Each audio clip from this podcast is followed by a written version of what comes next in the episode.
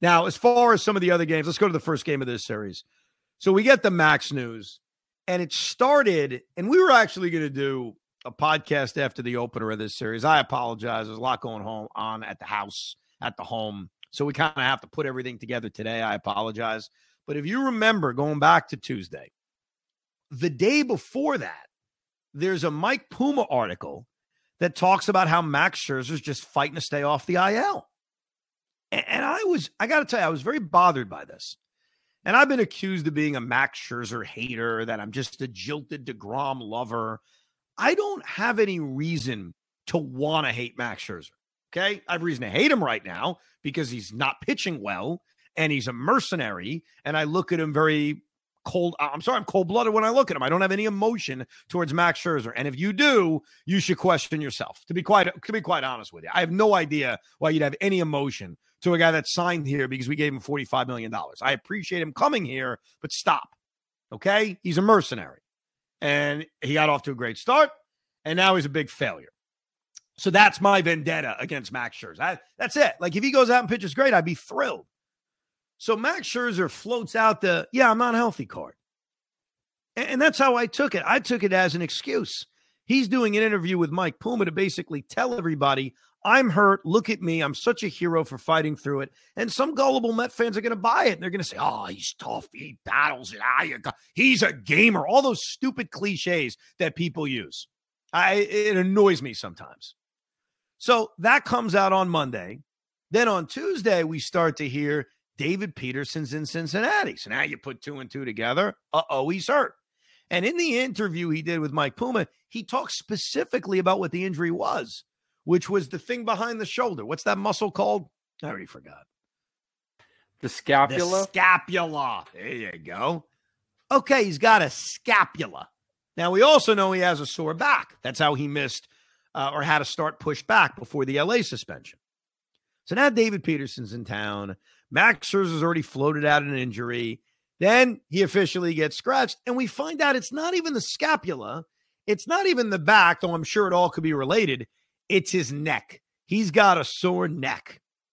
This guy's got everything wrong with him. Everything, except he's a gamer. He's a he's a tough gamer. He didn't come here for the money. He came here because he's a gamer and he's tough and he's rough. Oh, I love it. Yeah, the, the gamer didn't pitch. And now the gamer's being pushed back a few days. And when he does pitch, if he does pitch and he struggles, I battle through it. He fought. He bat. I don't know if I speak for every Met fan when I say this. I know I don't speak for every Met fan when I give my opinion. I'm just giving my opinion. I don't want to hear what the hell's wrong with him. I don't really care. Either pitch, don't pitch, and if you do pitch, pitch well. If you give up six runs in three innings, I don't want to hear about your scapula. If you're hurt, go on the injured list. If you can't pitch, don't pitch. So that's how the series starts. The series starts with Max Scherzer giving us I may pitch, I may not pitch. Uh, I think we all lack confidence in David Peterson. He has not pitched well so far in 2023. Like I mentioned, he goes back down to the minor leagues, deservedly so. He makes one start. He's not very good. And right out the gate, like even in the at bat against India where he strikes him out, he has zero command, zero and he gives up a double and an RBI single, and he's throwing wild pitches. And then the second inning's a disaster. He walks the leadoff hitter, and you can tell Buck's thinking to himself, "Am I really going to the bullpen in the first and second inning? Like, what am I doing here? Like, how is this sustainable?" And it's just it drives you nuts because the Mets offense does nothing in the top of the first inning. The score now is 34 to 9 and how they've been outscored in the first inning which is bad on both accounts. They don't score any runs in the first inning and they give up a million. And Peterson was just abysmal. And then Lindor, let's get to him. I'm sorry, let's get to Lindor. Go back to the second inning of this game. The Cincinnati Reds are up 1 nothing. They've got second and third, one out. Jonathan India grounds out. They get a run and it's 2 nothing. And this TJ Friedl hits a ground ball to shortstop. Lindor's got to make the play. He's got him. Francisco Lindor, if he is the elite defensive shortstop we all think he is, and I and I mostly do, by the way. I think he's mostly a tremendous defensive shortstop. He's got to put that ball in his back pocket. It leads to another run. It leads to two more base runners. It leads to a higher pitch count. And for all I know, it could potentially have led to David Peterson getting his ass handed to him in the fourth inning when Buck finally rescued him from the game and went to Stephen Nogosek. And the game got worse. And Nogosek wasn't great. And he's given up a two run double to Kevin Newman. And the Mets are getting killed. And all of a sudden you look up and it's 7 to 1 in the sixth inning. And they start to fight, which I appreciate. You know, Francisco Alvarez hits two home runs, which was great to see. Even though they were both solo home runs, it's still something. It's still a pulse. Pete Alonso hits a home run on an 0 2 pitch, which was impressive. They put guys on base in the seventh inning. And all of a sudden, you're looking at this saying, this could be the signature win. I think Jerry Blevins said it on the broadcast, and I agree with him. Down 7 to 1, kind of like what happened in Philadelphia. Um, after Nogosek and Peterson struggles, Jeff Brigham comes in and gets a couple of guys out, and it's all set up in the seventh inning. Baty draws a walk. Marte gets an infield hit, which was nice to see because even though he didn't have great at bats, he's busting it down the line. He beats out a single. Daniel Vogelbach does what he does best, which draws a walk. And so here they are in the seventh inning of this game. Think about where they are. It's seven to three, and they have the bases loaded and nobody out. This is all set up. And I've said this way too often on this podcast. I hate saying it. If this is a year ago, we know this plays out differently. But it's not a year ago. It's 2023, where the Mets get outscored 34 to 9 in the first inning, and their starting pitchers are lucky to get through four. Mark Canha swings at the goddamn first pitch and hits a ground ball to shortstop for a tailor made no big deal, double play. Run scores at 7 4. Now the tying run is not at the plate, and there are two outs. And that was a killer. But it all leads to a moment that I think is fascinating. All right. And that happens in the eighth inning. But before I get to that moment in the eighth inning, let's go back to the fifth inning. Because in the fifth inning, the umpires at Great American Ballpark made an egregious call. They made an absolutely egregious call because in that fifth inning, that's when there was a play at second base. And I think it was Wil Myers was the base runner, if memory serves correct. Wil Myers pulls an A Rod and sticks his hand up to swat the ball away as a ground ball is coming towards second base. Lindor is trying to make the play. He's coming towards second, and Myers swats at it. Now, we have a couple of issues here. Issue number one is it's not reviewable. That is not the umpire's fault. That's baseball's fault. So we are now in this zone where the umpires have to get the call right. If they don't get the call right, there's no recourse to fix it. Unfortunately for us, and it's the story of our year, they got the call wrong. And because they got the call wrong, and we all saw it, Buck Showalter was given no choice. Buck Showalter has not been thrown out of a game yet as a manager of the New York Mets. But this was his moment. Like there was, if Buck Showalter didn't get ejected in the fifth inning of game one on an egregious non interference call on Wil Myers, we all would have crucified him. We all would have gone to town on him.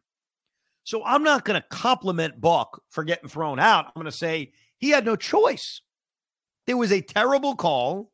There was no recourse with replay. So Buck Showalter had to go out there and lose his effing mind. And he did to a degree. I mean, he got ejected. He gave us what they wanted. And as he walked off the field, I thought of Joe Girardi. I'll tell you why. When the New York Yankees won the World Series in 2009, it was not all easy. You know, we hear a lot about the Phillies struggles last year and the National struggles last year. The 09 Yankees did not get off to a great start. In June, they didn't look like a championship team. But there was something. There was a game that happened that sticks out in my mind that turned everything. Joe Girardi got ejected from a game. It was against the Braves in interleague play. Uh, and the Yankees responded. And Francisco Cervelli hit a big home run. The Yankees won that game. And you could double check what the Yankees did from that point, but it felt all these years later like it was a clear turnaround. That's what I thought of. I said, all right, Buck's getting thrown out. At the time, it's five to one or it's four to one. So the Mets are behind, but that's where we are in the game. And I thought maybe Buck going crazy here and getting thrown out, and Eric Chavez being the manager is going to spark this team. The first thing that was a terrible sign is that TJ Friedl ripped a two run double. Like on the second pitch, like two pitches after this big argument, he just destroys a double up the alley in right center field. And I'm sighing to myself, thinking, okay, I, I, thought this would turn everything around. It did not. Now, the reason I jump back to that is because Buck is not managing this game, or at least we don't think he's managing this game. You want to tell me he's texting Eric Chavez or he's calling Eric Chavez? I actually don't buy that. I have become more of a believer a in managers are rejected, they're not managing other than the things that may have been talked about pregame. This guy's not available. That guy's not available. I also don't think GMs manage as much. I, that's that's an old talking point from three years ago. Well, Aaron Boone, he's just uh, he's a a puppet. Hey, come on, I don't buy that. I don't buy it for a second. That, but that's a different podcast. So I do think that Eric Chavez is managing. But if you want to argue with me about it, I respect it. So let's get back to this eighth inning. Now, remember in the seventh inning, the Mets got closer. It became 7 4, and Mark Canha grounded out with the bases loaded. So now in the eighth inning, Lindor hits this two run bomb. It is now a baseball game. Here we go. The Mets are down by a run. With two outs and a runner on first, Starling Marte on an 0 2 pitch comes through with a rip single to center field. Great. Great sign. Fantastic. Daniel Vogelbach now draws a walk. And that was amazing to see. I mean, it was a clutch walk by Mr. Walk himself, Daniel Vogelbach. And he does this against Alexis Diaz, Edwin's brother, who's now in the game. So it's all set up. The Mets are down by a run. There's two outs in the eighth. It's seven to six. This is the comeback we have been waiting for. And Mark Canha's due up. Now, Here's what the Mets have on their bench. They've got Luis Guillorme. They've got Tomas Nido. They've got Tommy Pham. They've got Eduardo Escobar. I want to be perfectly honest with you. I wanted Mark Canha up in that spot. I mean, I'm, I'm putting my hands up. I'll take the shots from anybody who wants to say it. He is a professional who just grounded out with the bases loaded and nobody out. He bounced into a double play. I look at my options and I look at Canha and I have to make a decision.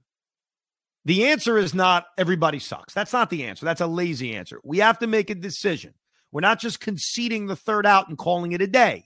You are sending up Mark Canha, which is my choice, or you're sending up any of those four guys I mentioned. So let's play a game. They have this at the George W. Bush Presidential Library. I'm not even kidding you. He's got a game in which they give you a presidential decision. And then you got to decide. Like you got 30 seconds, make up your mind. All right, Katrina hits. What are you going to do? All right, Saddam's got weapons of mass destruction. What are you going to do? So it's bases loaded, two outs. You know the situation. Alexis Diaz is on the mound. Canha's 0 for 3. Canha's hitting 218. He just grounded into a double play. That is choice number one. The other options are all the guys on the bench. Now, you watch the game, you know what they did. Pete Hoffman, you've got Guillorme, Nido, Pham Escobar, or letting Canha hit. Go ahead, your choice. Well, I- am just going to say this. I'm definitely not going Guillorme. That doesn't make a difference of what I saw. It's not the second, second uh, Monday morning quarterback. I don't think I'm going Canha either. I'm probably going to go Escobar. Think about what you just said. I know. I but I but I also watched Canha ground to a double play the inning prior and wanted to punch myself in the face, which I might have actually done. So obviously that was a huge moment in this game, and I can't lie and tell you that Mark Canha's having some type of great year. He's not. He's had a terrible season. He is one of the the quote unquote dead weights that the Mets are employing right now. But Eduardo Escobar doesn't play baseball anymore. He doesn't. He never plays. He hit a home run against the Braves on May 1st. This game is May 9th. Since then, he started a game and went 0 for 2, and he started one other game and went 0 for 3. He plays one game a series he doesn't play baseball anymore. So your decision, which is fine, there is no right answer because they're all wrong answers, is Eduardo Escobar. My answer is Mark Canha. Eric Chavez or Buck Showalter decided Luis Guillorme is the right answer. Now, here's what I'm going to tell you about this. When you make that decision to send up Luis Guillorme, here's what you're doing. You immediately need to DFA Eduardo Escobar. He's gone. He's off the roster because there is no use for him. Period. There's no use for him. Why is he here? Like Eduardo Escobar's plus is supposed to be his offense. And don't give me the splits. Well, no, but if it was a lefty, he'd be up there. Okay. It's Alexis Diaz. Most pitchers are right handed pitchers, most of them. You're sending up your defensive specialist with the bases loaded and two outs down a run. So, what you announce to the world when you make that decision is Eduardo Escobar is useless and can't be on this roster anymore. So, let's start with that. Now, I respect, Pete, that your answer is Escobar. My answer is Mark Canha. And like I said earlier, there really isn't a right answer because none of them are good options. Like we all admit that. And by the way, everybody email the pod, the rico at gmail.com. Who do you send up? Oh, I'm curious. Like, what's the answer? What's the consensus answer? I say keep Canha. Hoff says use Escobar. The brilliant Mets decided to use Guillorme. We all agree Tomas Nido is not an option. And then you got Tommy Pham. And it sucked. Guillorme struck out. It is what it is. Now, does that end the game? No. There's a bottom of the ninth inning. Or I'm sorry, a top of the ninth inning. You've got Francisco Alvarez coming up who had hit two home runs. You have Brandon Nimmo coming up. You have Lindor coming up. And instead, they went down as meekly as you could. One, two, three.